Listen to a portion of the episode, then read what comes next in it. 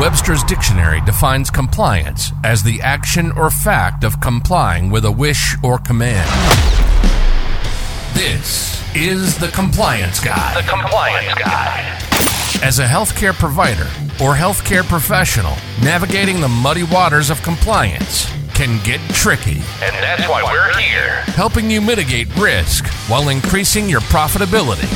This is the Compliance Guy. Now, here's your host, Sean Weiss.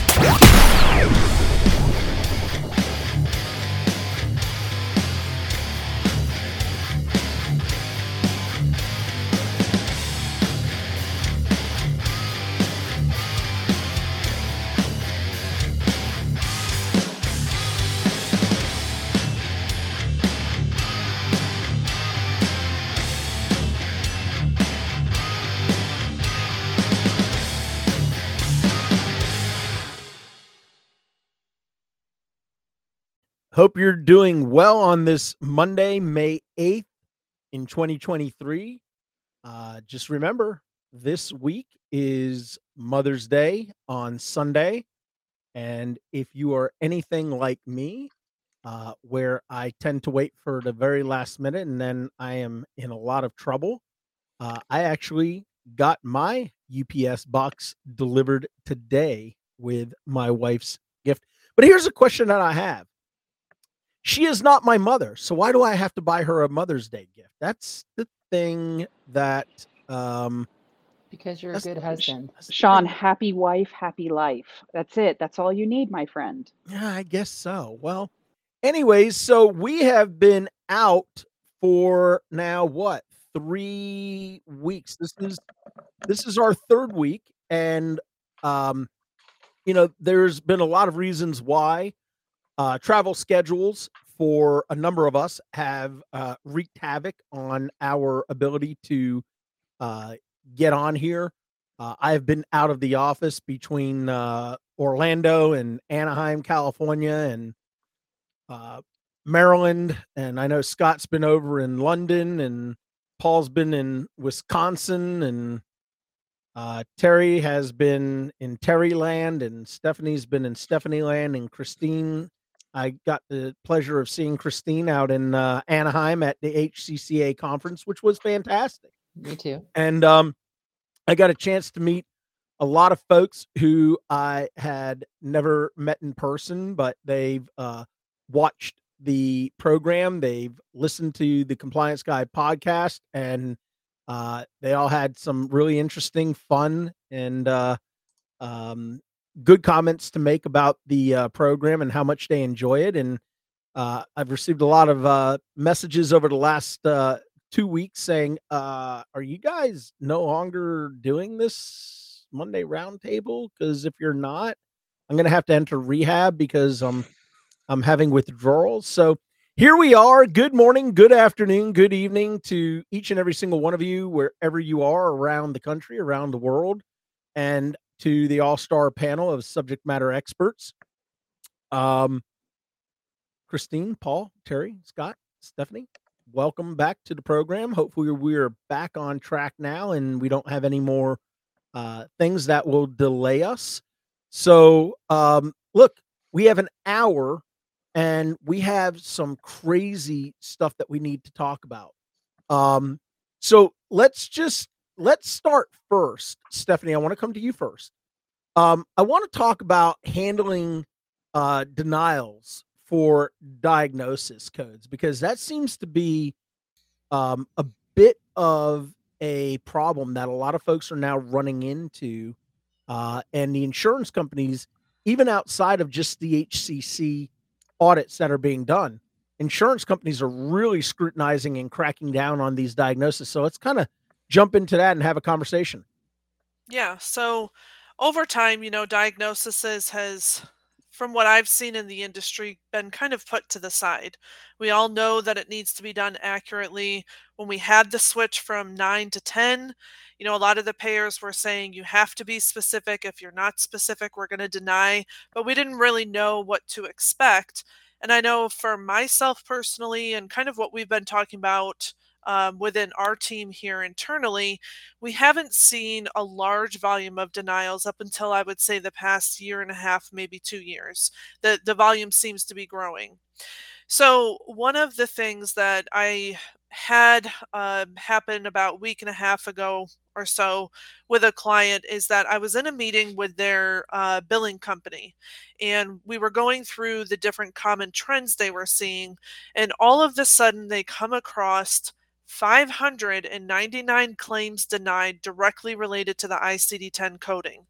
So there were no issues with CPT. It was just the entire denial was surrounding ICD 10. And I do want to preface this by saying that it is a, a client who staffs into a nursing home setting. So when we think about that, we are dealing with elderly patients. Um, one of the things that I noticed about the trends and denials that they were showing me is that they all could be directly linked to the risk adjustment process. So when we think about risk adjustment, remember that for the advantage plans and these commercial payers that have this, the money they're getting from the government is tied to the way that the diagnoses are coming on the claim. But then also think a step further.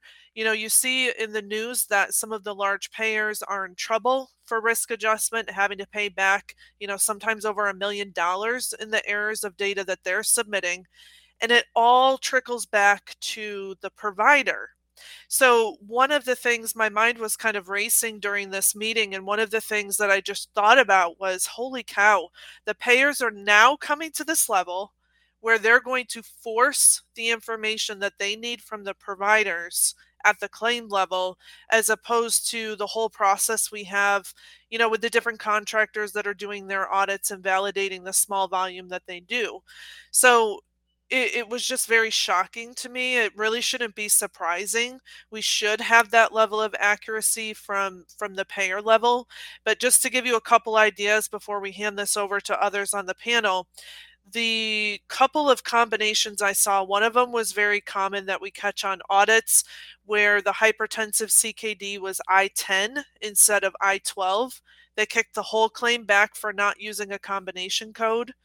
And then one of the others I saw were surrounding the dementia diagnoses. And there was one, for example, I believe the symptom is R54 for debility, possibly, I think. Um, but if you look at the instructional guidelines, the ICD 10 notations tell you that you cannot use that with dementia. So it's not just a matter of that concept we're aware of as no sign and symptom, with definitive, they somehow in their system have ICD 10 guidelines built in there. Yeah, there's a lot going on and a lot to be said about, you know, the critical importance of diagnosis coding. Um, you know, over the years, there's been a lot of misperceptions, you know, on things where people have said the more diagnoses you have, the higher level of service you can bill.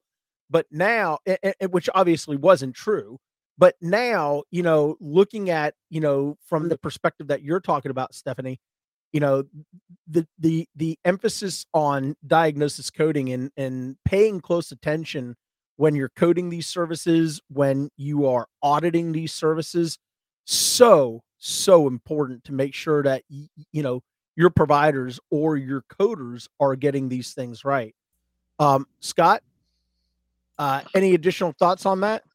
Um, yeah, I mean, I, I think um, Stephanie's made some great points, and I feel like sometimes when I talk about the importance of accurate diagnosis coding, I'm almost like the boy who cried wolf when I'm in some of my audit meetings, where you know it I, I'm I'm saying it and they're hearing it and they're looking at me, and sometimes their facial expressions are even changing to suggest that they're listening, but then things aren't changing, and so some of these payer changes are sort of logical. We've talked about unspecified diagnosis codes for a long time we've talked about the importance of HCC accuracy. And I'll tell you, when Stephanie, I almost knew before she said it that she was going to mention hypertensive CKD, because if I had a dollar for every time I see I 10 uh, along with a CKD diagnosis code on an encounter that I'm auditing, I would be like my background would not be my home office. It would be some island in the Caribbean, right? It'd be like, you know, just sun and endless beaches.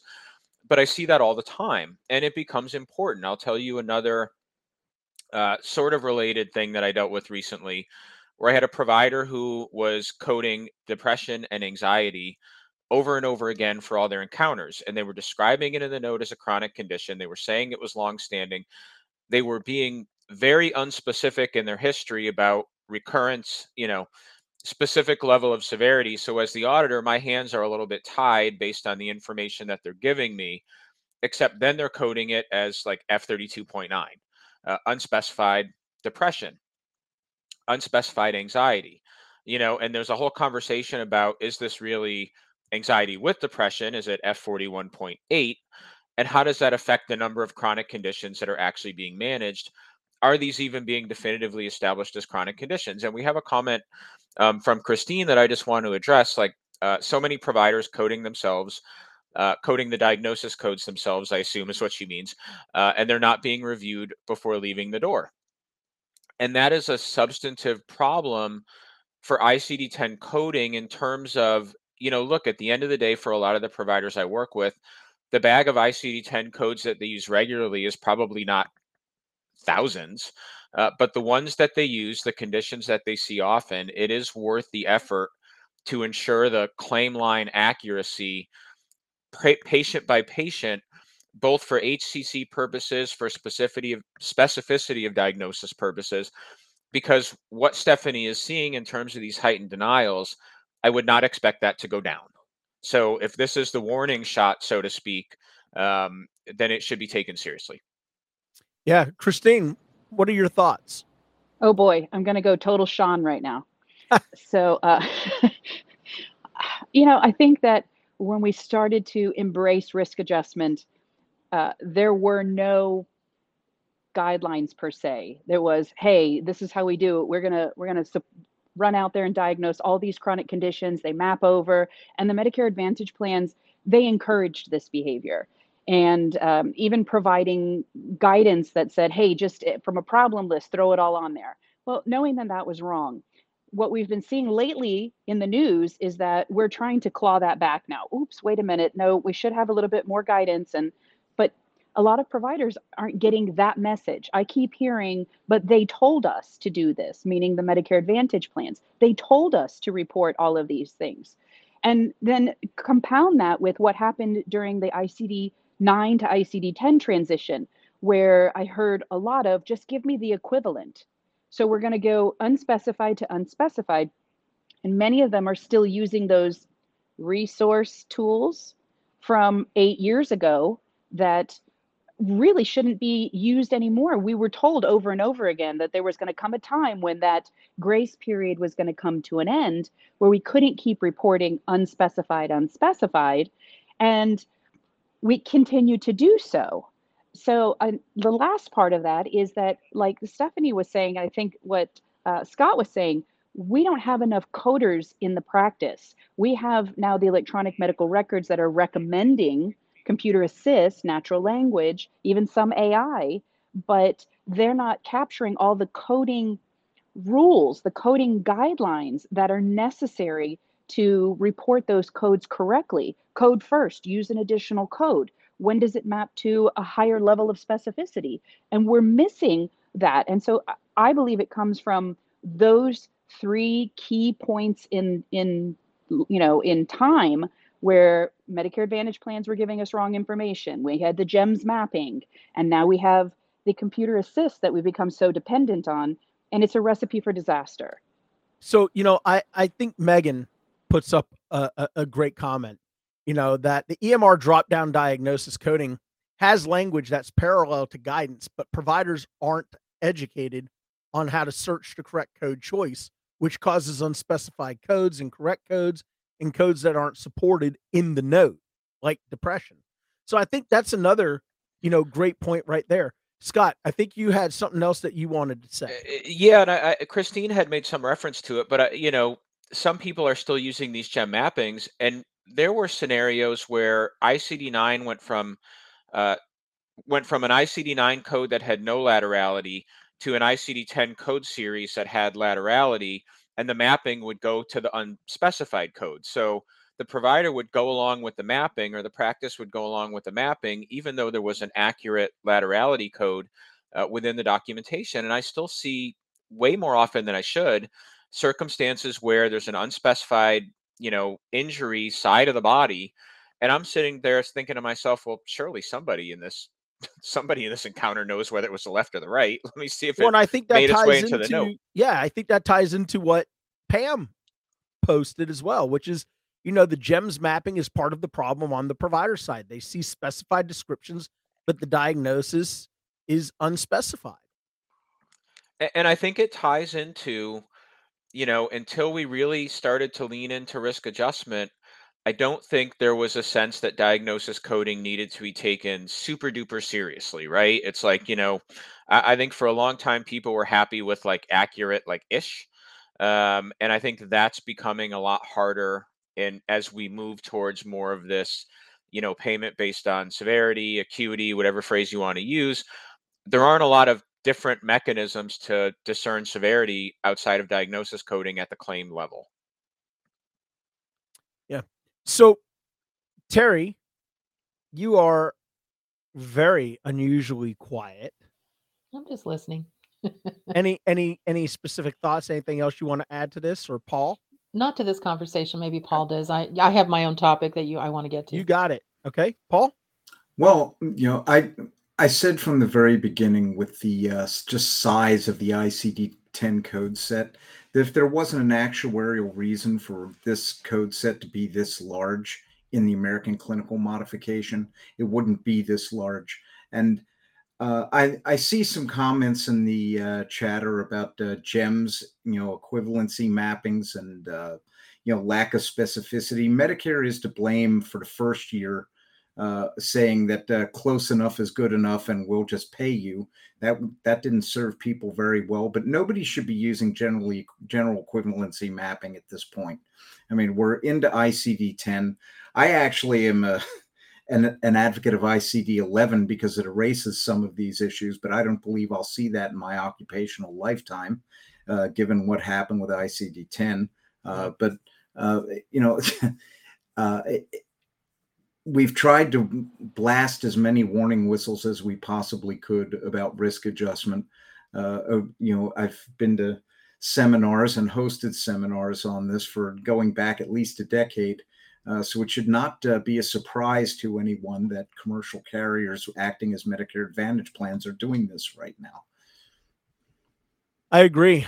All right. So we got in our first segment, and I think we are ready to move. I think, Terry, why don't we put you up here because I know it's hard for you to stay silent for 16 I even put myself on mute. What are you talking about? I saw your lips moving. Okay. I was just like, Um, no. so let, let's talk about so on Thursday this week uh, is the quote unquote official end to the public health emergency. And that means that the waivers, the flexibilities, I should say the flexibilities extended under the 1135 waivers, they're done. They're they're gone. With the exception Yeah. of telehealth services to a certain degree which will be carried forward, but for how long what what is the breakdown of the changes and what do the viewers and listeners need to be aware of? Well, we hope that you would take one of our many webinars because I know between Christine, myself, NAMAS, all of us, we have educational pieces on this. And if you want the reference, it's in those PowerPoints. But just uh as far as a, a couple of things that I wanted to mention, especially the, the conversations that I'm getting and emails that I'm getting recently, just as recently as this weekend. Uh, so here's a conversation. I had somebody that emailed me and said, So, Terry, um, we have been billing the 99441 to 443 codes, telephone audio only codes, for when the patient has come in maybe a week or two ago. Our doctor ordered an MRI, and so we call them to give them results. I'm like, okay, faceplant number one. Secondly, then she says, then we call them two weeks later, and just to see how they're doing a check-in.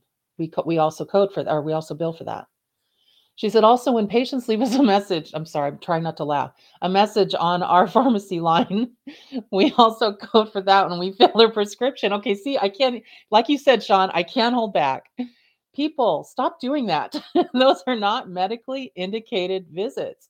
First of all, okay, the yes, they opened up the phone call codes for a, a patient initiated visit that a patient that couldn't engage in an audio and video, a patient that couldn't come to the op- office because of a compromised immune system because of COVID.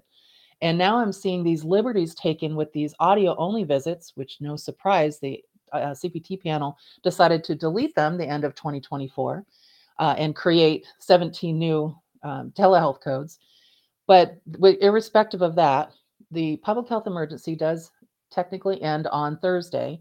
We have been extended to, for um, telehealth as far as being able to um, charge for it and send it in.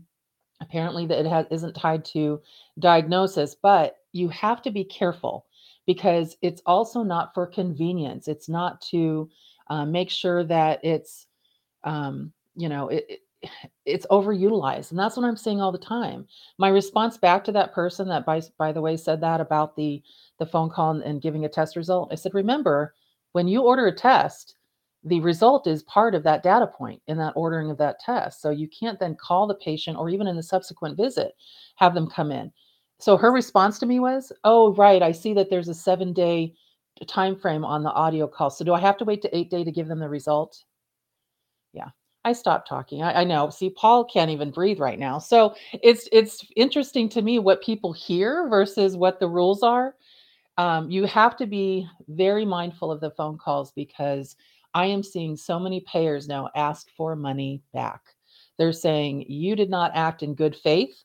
This was not an appropriate phone call, and give me our money back. And um, it's a problem. So please, please be careful with that. Telehealth is low hanging fruit, as Sean likes to call it, as far as an, an audit, as far as taking money back, as, as far as finding, and I don't like to use the F word of fraud, but I am seeing more and more beyond non-compliance, but fraudulent submissions of services that should never have been submitted under telehealth. So yes, we do have a 2024 extension, payment parity and all that, but you have to make sure that it is medically necessary, that it reflects a visit that you would have done pre-pandemic. I always say that to practices. Would you have done that before the before the PHE was installed? And they go, well, no, because they never paid for it. Oh boy.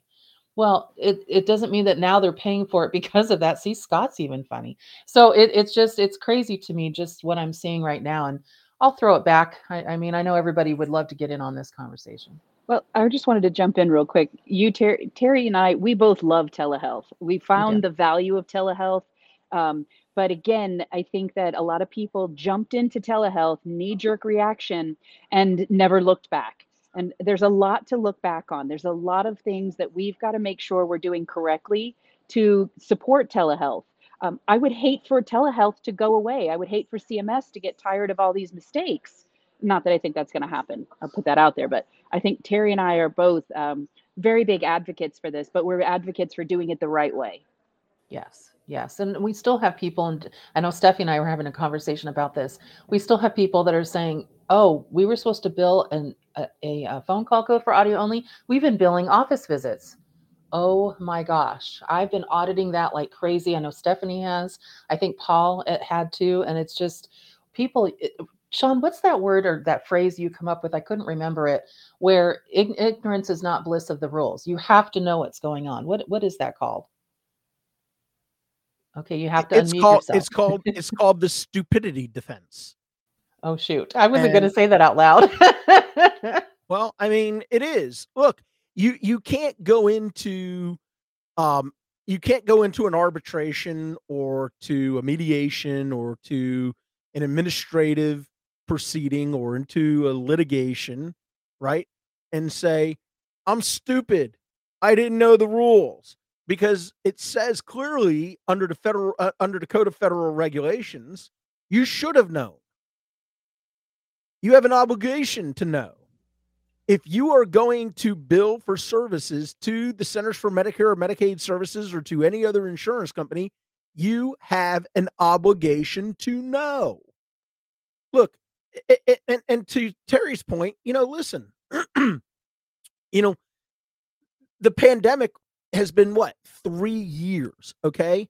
We are three full years into this thing. Actually, you know, three years in like three months or something like that.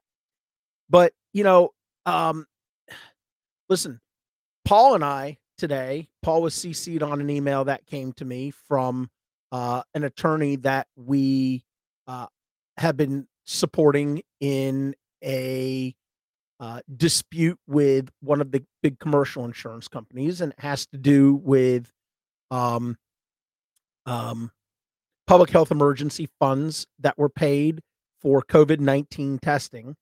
And the insurance company came back and they wanted 2.2 $2.2 million, Paul. Is that no 2.4 million?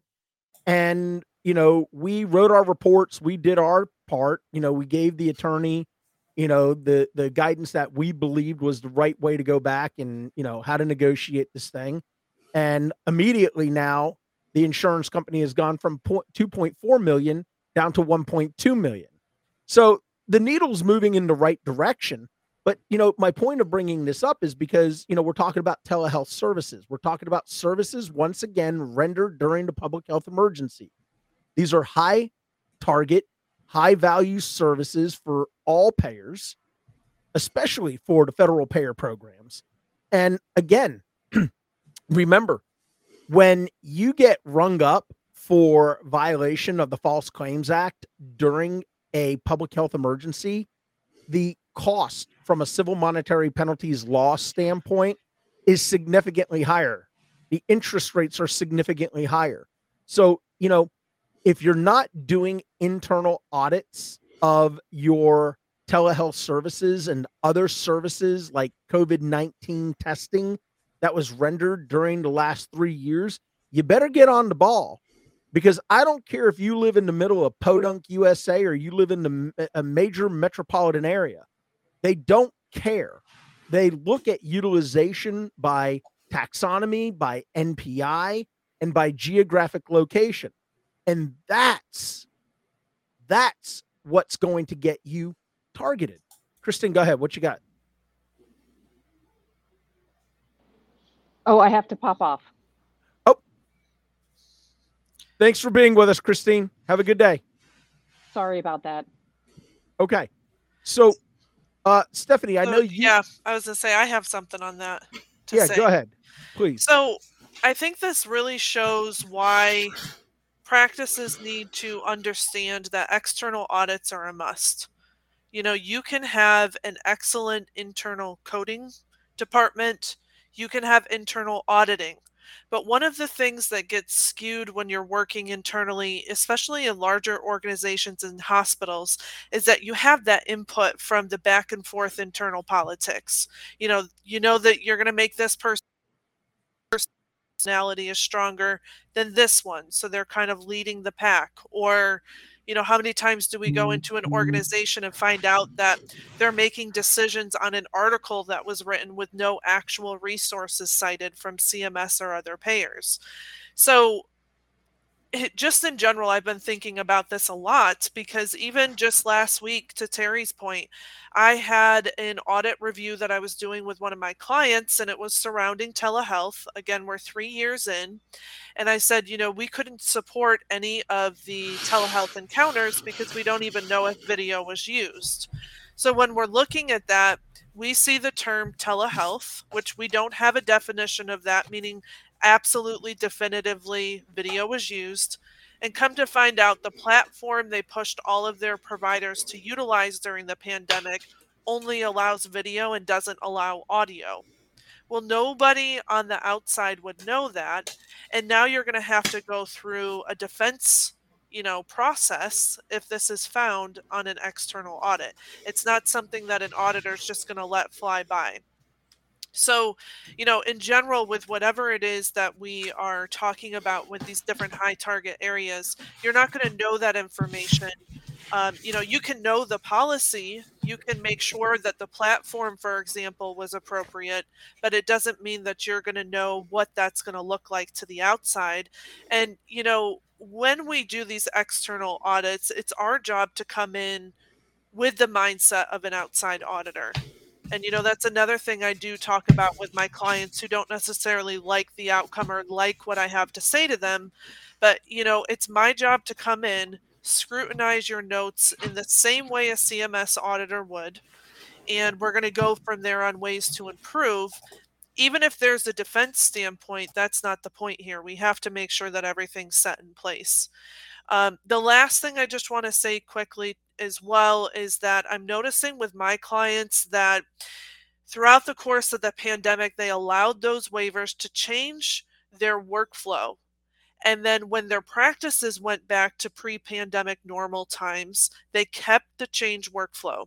So now, when we look at things like these flexibilities going away, changes in telehealth, we have issues because it's changed their staffing, it's changed their scheduling, and it's it's just it's not an easy on off switch. So um, you know just keep that in mind especially if you're working with teaching hospitals and residents there's been a lot of issues there with some of my clients when i'm having these um, talks ahead of time getting ready and it's just it's going to take months for them to transition because they've changed the entire inner workings of the practice so Actually, can I say something real quick? Yeah, to go ahead. Stephanie's point. CMS put out a call on uh, updates for telehealth and all this thing. They had it. They had a. They also just switched it over to their podcast too. And I want to quote from one of the CMS um, advisors, Jean uh, Moody Wil- Wilkes, and she said, and it's funny that um, Stephanie just said this.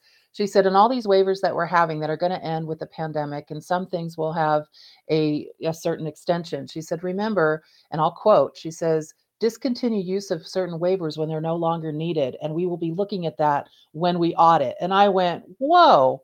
So basically, even if the audit was extended, she was saying if you don't need it, just like Stephanie was saying, with you know, if you're back to pre-pandemic pre-pandemic levels of patients coming in the office, now if you're using it just because you can and because it's convenient and it's not to stop or slow the spread of COVID, because they said COVID's over for all you know intent purposes, um, I think y- you could see some some problems there. So I know Paul hasn't had a chance. So paul what you got I don't know, not too much on this subject. I mean, uh, you know, uh, there's, you know, uh, I think I'd like, I'd prefer to pass. all right so let's go let, let, Just, so would all of us, Paul. But you know what? Uh, you know, I Yeah. w- the thing that I would just add to it, and I think ahead. everybody's covered this pretty well, is like the pace of change in a medical practice can be glacial sometimes, and it was a little bit glacial at the beginning because at the beginning it was like the almost like the wild wild west of just like we just got to make quick adjustments and you can FaceTime people and you can do this and you can do that like and we were doing that with all these different aspects of regulation right? Like suddenly you like drink in the street and do all these different things but regulation eventually comes back and in the early part of covid how many times did we read notes where it was like it was a telehealth visit but the patient had been palpated in all these different places we always carry forward exams and a lot of that kind of went away and now what needs to be tightened up is your telehealth policies. I mean, I see these things in, in visits all the time that we talk about where it was intended to be a telehealth visit, and I'll see something like, oh, well, we started with the video, but it didn't work, so we switched to the phone. 99214, right? And it's kind of like, you know, or we did a very brief video and then we switched to the phone. And, you know, I don't have a basis point to understand like what you actually did on video. And and the biggest thing I think Terry's point was excellent with the reality of you should quit using these waivers when you don't need them anymore. Uh, and the reality is you should be making a plan to do that if you don't have one already. And if you're continuing to offer telehealth services now, three years later, you probably shouldn't be on FaceTime with people at this point. You should have the mechanisms in place to do it. You should understand what you're supposed to document. You should understand what happens if the patient is unable to maintain a video connection. And what happens is not you switch to the phone and you bill a 99215. What happens is that patient may need to come into your office. And so a lot of those sympathies, you know, when you're audited externally and, and you're trying to sort of break through this transition, you're just not going to have a lot of sympathy, I don't believe, from a lot of the regulators now three years later. and I'll finally add something. wow to so this you are going to jump in here Paul. Yeah, okay, and here we go Um, you know, uh, I mean, I, I'm also sympathetic to the fact that uh, during the COVID health emergency, particularly in the early days, uh, before telehealth really got going, I mean, you're talking about physician offices whose margins had collapsed, basically, where suddenly their patient volume is just not there. And now it's kind of back to normal, you know, uh, as far as we can see with, you know, the emergency ending on uh, Thursday. And maybe, maybe there are some practices out there that can think about reinvesting some of their capital into telehealth tools. Uh, but I think it's going to be a while. And, uh, you know, it benefits all of us in the industry to let them know that after a certain point, uh, I believe uh, in the private chat we have in August, you know, non HIPAA compliant uh, telehealth is not going to be acceptable anymore. And we're basically back to square one of originating site and, you know, uh, physician office and that type of thing. So, uh, you know, get up to speed on what is changing and don't just assume that it's going to be the same just because the emergency ended. And the last thing that I'll say on this is something that Terry just put up for our internal group. There's a uh, COVID fee for service FAQ sheet that was issued, uh, number 30. Thank you, Terry. That if an audio and video encounter loses video connection and it is now an audio only, that you have to code just the audio portion. So, folks, and that was from May 20th of 2020. No, that can't be May 20. Oh, that goes into what? What do you mean May 20th? May 20th isn't here yet. 2020. That, Look at the oh, year. 2020. yeah, they put that in their FAQ sheet three years ago. Okay. I was like, wait a minute. I didn't see the 2020. I was like, wait, how can that be 2020? We're only five eight. Okay, I'm going to move on so I could stop my confusion for myself and everybody else. So Stephanie, about five minutes ago, made a comment um, that would have back then, five minutes ago, led us right into our next conversation. But I'm glad that we continued to go through the um, telehealth services because th- th- they're a huge audit target and they're going to continue to be for the next couple of years at least a huge audit target. Um, Stephanie brought up the term split shared service. So last week I had um, the opportunity to get to be in person with Scott and Paul um, at one of our large hospital clients in the Northeast. And um, besides getting a chance to um, spend some time face to face with the guys and enjoy breaking bread a couple of evenings for uh, dinner and having some good laughs, which, by the way, you should never go to a Western Sizzlin, no matter how desperate you are for something to eat. It will leave problems for at least a few days. Um, well, there, well, there, well, there goes that sponsorship. we strike out every time trying to bring Sean to a restaurant. No, we haven't gotten it right yet, unless nope, you two did. Nope, nope. This was not me. I I survived. Uh, I survived. Um, Scott and Paul.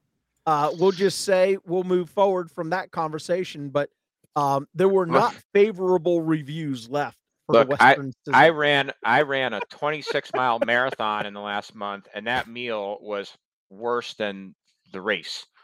It was harder to deal with. So yeah, never so, again. I fully endorse that. Well, all right. So I, I will uh, I will leave out our Canadian uh, friend Senor Kaboom, and we will move straight into a discussion about split shared services. So Stephanie brought up split shared service. You never know what you're going to get on this program. Uh, Stephanie brought up the term split shared services, and last week, uh, being with Scott and Paul at one of our clients, uh, large hospital group, um, split shared services again was a significant finding. It was a problem that continued to surface, but I think there were a couple of different problems, right? So let me take the very first one, and then you know we'll kind of you know play these things out because in addition to the split shared issue that we had, there was a ton of cut and paste and cloning going on. And one of the things that we started to talk about were creating these smart phrases that could be drop-ins for the providers to be able to use. So the first the first situation that came up with our group is that the um, one of the specialty teams um, engages with PAs and their PAs uh, round with them at every single patient encounter unless the provider is in surgery or they're uh, on a trauma call, which happens maybe 10 to 15% of the time. So anywhere from 80 to 85, uh, 85 to 90% of the time, the PAs are rounding with them.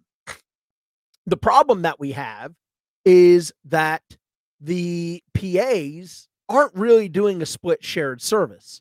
They are functioning in the role of, and I'm going to pause there. Who wants to take this one, Scott or Paul? I want to. They're they're I being a they're being a scribe basically, but Yeah.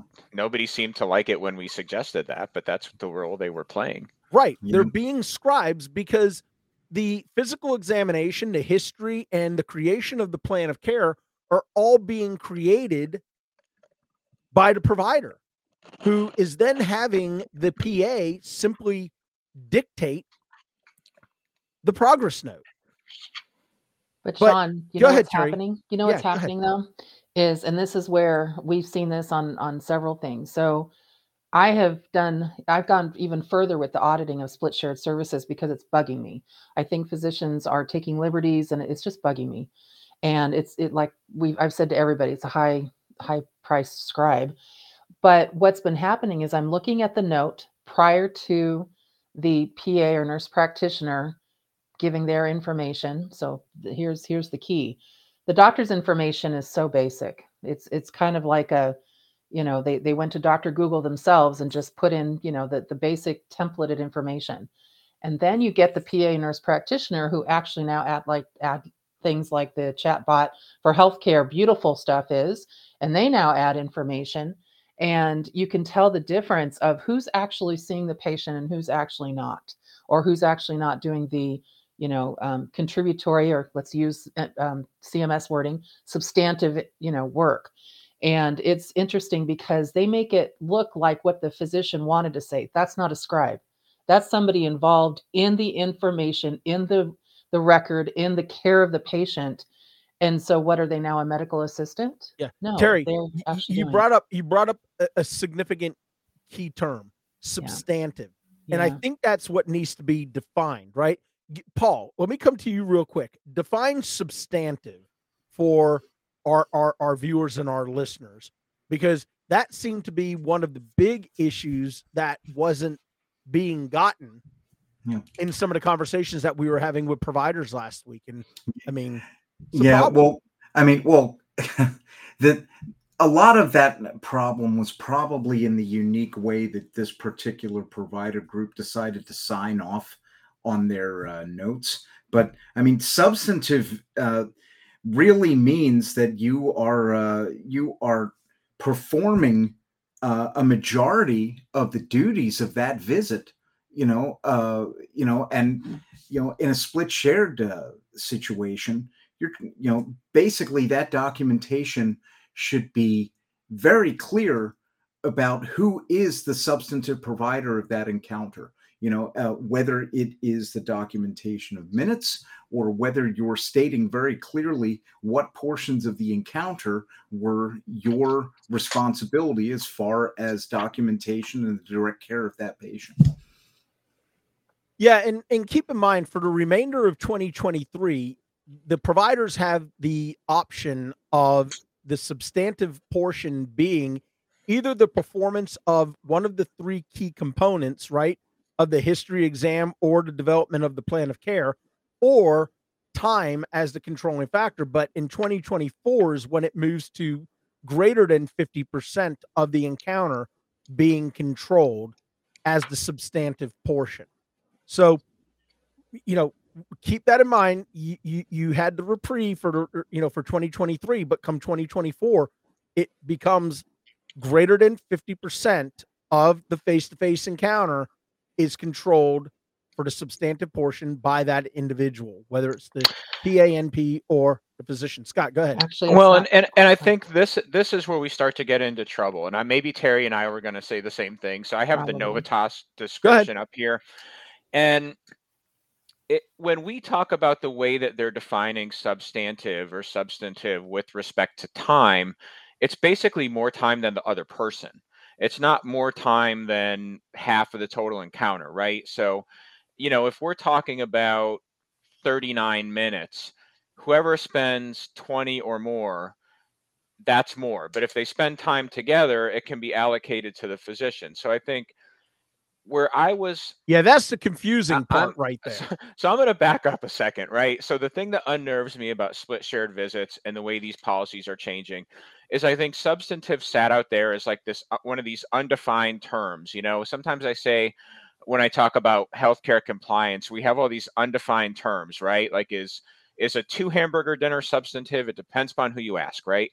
And so now we have these definitions of substantive and it's defined in such a way that I think we can probably all agree, at least on this panel, that CMS's underlying concern with the split shared visit practices prior to these changes is that the physicians were kind of blowing in and out of all these rooms, saying, like, I saw the, an exam of the patient and I agreed, on and on and on. And they're taking the full payment, right? So, what concerned me going back to this specific client and some of the verbiage is now we're talking about one provider has to spend more time than the other provider. Keeping in mind now that when we think about activities on the date of the service, we have the face to face encounter, we have other activities that are occurring outside of the presence of the patient that may be counted towards the patient's overall encounter. And so, one of my concerns is if the provider, if the physician and the NP see the patient together for the entire time, I mean, I have a million other concerns about that with respect to scribing and productivity and all the rest of it. How do we account for any time that the nurse practitioner might spend on the patient outside of the presence of the patient when the provider's not there?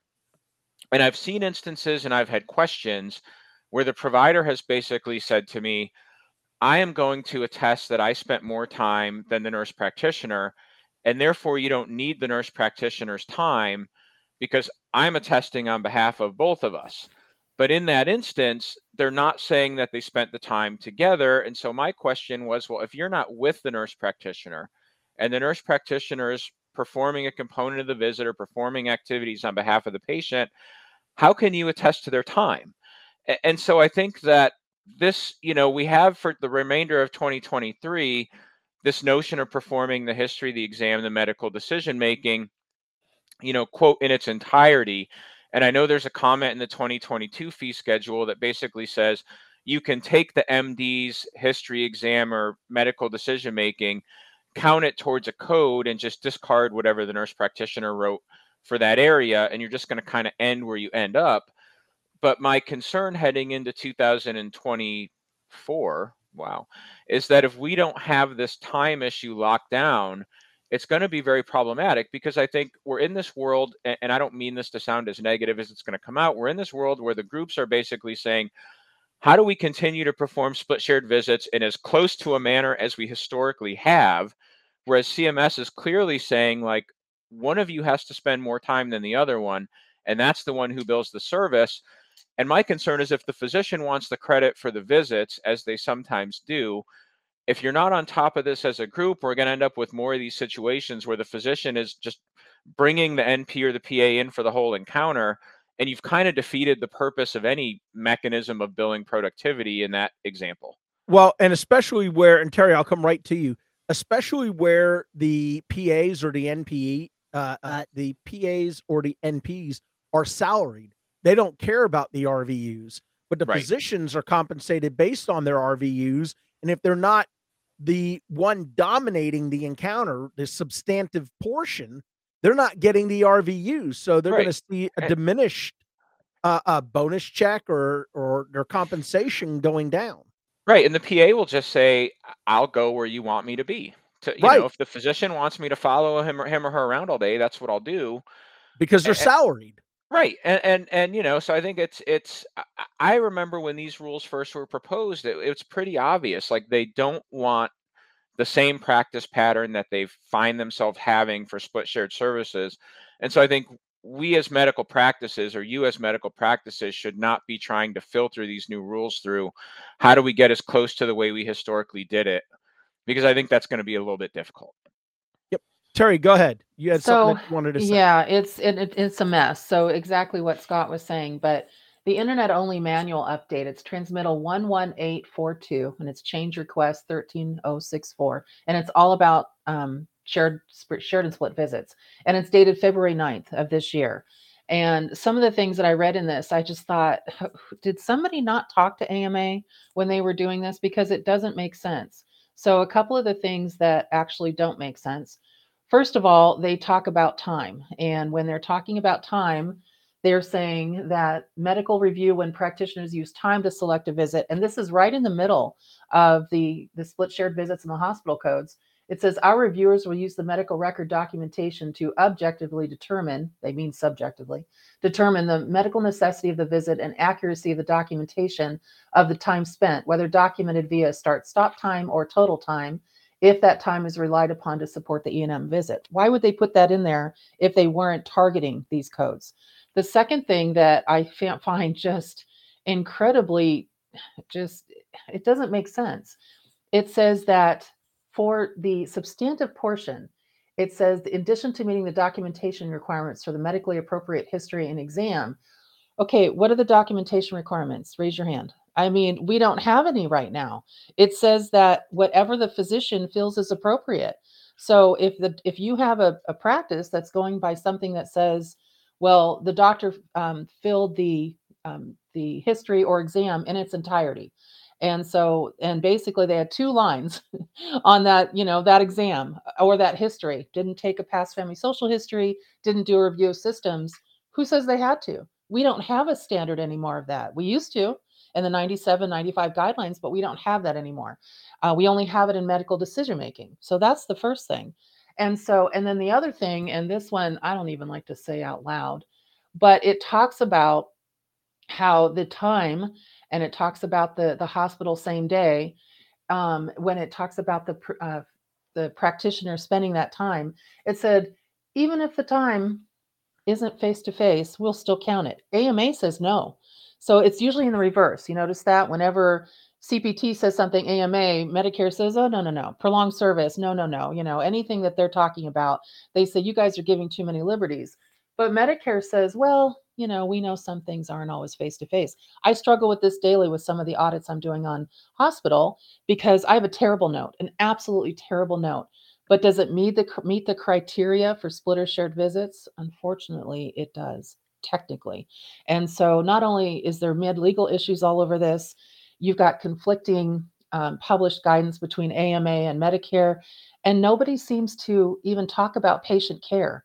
Where's the patient care here? We're talking about time. We're talking about substantive portion of, you know, what we're doing with data points and and you know all this stuff, but we're not talking about well, the patient's in the hospital, so they're sick enough to be seen by a physician. Why isn't that the conversation? So well, I'll stop and, my rant. And, and I think it's a mess. And I think for all the reasons you're saying, because I have this, you know, when we were at this client, I had to kind of deep dive into this Novitas guidance. And it's very similar to what we're saying, right? It spells out activities that construe qualifying time aligned with the way a service would be billed based on time under the 2021 guidelines, right? So we get into this thing where they're like, if you're billing based on time, you can count activities that don't happen face to face with a patient as long as they happen on the calendar day.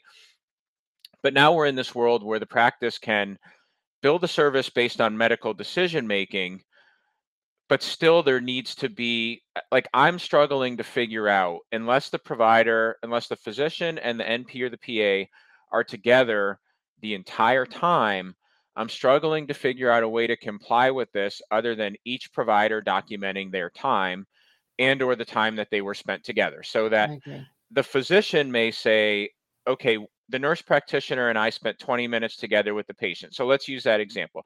We round, we see the patient together. The physician and the NP spend that 20 minutes together. All that time can be credited to the physician. My question then becomes, and I agree that this is unlikely, but did the nurse practitioner spend more than 20 minutes without the physician doing other activities? So the question that came up with this specific client was I'm reasonably certain that the physician didn't sit with the nurse practitioner while she documented the encounter that day. That's time that's listed as qualifying right. time, but it's not accounted for in these various statements. And it's a mess because I'm trying to explain it to the client and I'm saying, well, no, you're not coding the service based on time. You can code it based on MDM, right? You can arrive at a total in theory of 25 minutes and still code like a 99233 but we still have to know how the time was spent. And so, I, I, like I say, I mean, I've had even beyond this client, I've had numerous conversations where it's been some variant of they don't need to each document their time, et cetera, et cetera. The physician knows he spent more time. And it's like if the physician isn't with the mid level, the nurse practitioner, the PA, while they're performing their job duties, how does the physician know that? Exactly. Exactly. And I'm getting that as well. I'm getting it where, well, and the old school of it before the 2021 and 2023 rules, I should say 2023 now. Um, it was basically the sh- splitter shared visits was the doctor had to show up after the mid-level did everything and sign off and it said you had to do more than sign off didn't say what that more was it said it just Right. couldn't be signing off i actually like that real better you never know what you had until it's gone and so now we have all this mess and it also was you had to have face to face before so the, the billing provider had to have face to face Well, and and she. Oh, sorry. Go ahead. no, and just now the fact that they're leaving it so open ended for a hospital patient, the acute patients. If you're in the hospital, how would okay? This is a this is a convers this is a question for Sean. You you're in the legal, um, you know, umbrella. So a doctor sitting there in front of a judge and basically stating their case because let's say that they got audited for their all of their hospital visits and they weren't present for the shared visits. And so basically the judge says, Well, why weren't you there? Well, because the law says I don't, or the, the published guidance says I don't have to be there. Okay, again, why weren't you there? Because my nurse practitioner or my PA is the one that did the work. But the patient's in the hospital. They have they're in acute level of care. They're in a hospital step up level of care. Third again, third time. Why weren't you there? What does the doctor have a defense on this, Sean? It, it's a weird thing. you know listen this is the problem that you run into. Y- you have you have guidance documents. So i tell people all the time you, you have to pay very close attention to when you're talking about guidance documents from cms or from a payer right? Because these these guidance documents these quasi regulations these sub-regulatory guidance documents right they don't have the effect of law. So while the guidance document may say to you that the physician doesn't have to physically be present, you have to look at what the actual law in your state is and whether or not the state law requires a different level of supervision than maybe what a sub-regulatory guidance document is providing for you. Um, I, listen, there's there's always a way to create a defensible uh, situation if a provider was acting in good faith and they were acting within the parameters of the guidance issued by the federal payer program. To a judge who would ask the question multiple times after being told the reason why he or she is a physician wasn't physically present during a component of the encounter whereby another qualified healthcare professional such as a PA or an NP was rendering that service under a split shared service you know that is something that the attorneys have to be able to provide code of federal regulations state regulations things of that nature to be able to compel the judge you know if it's a bench case to you know to take those into consideration and or to a jury. But you raise a good point. I mean you know there's so much confusion. I mean there's so many great quotes from judges at the state supreme court level at the supreme court level you know at scotus over the years about the difficulty with dealing with medicare and medicaid and the continuous pruning of rules and regulations. Um you know we're we're running short on time. I know we had one last thing that we wanted to talk about. Well two things. Um uh, i, I think i want to save paul's topic on the mayo uh, for our next conversation. I do want to put forward two things though. One um this month is the beginning of the requirement for you all as participating providers with cigna that if you bill for an evaluation and management service and a minor procedure on the same date of service and you append a modifier 25, you will have to submit your medical records to the dedicated fax line that is in place. I fully anticipate that this is going to be an absolute debacle. I think Cigna is going to get pounded with uh, complaints. I think providers are going to see a significant dip in their reimbursement um, that goes to, you know, that comes from Cigna.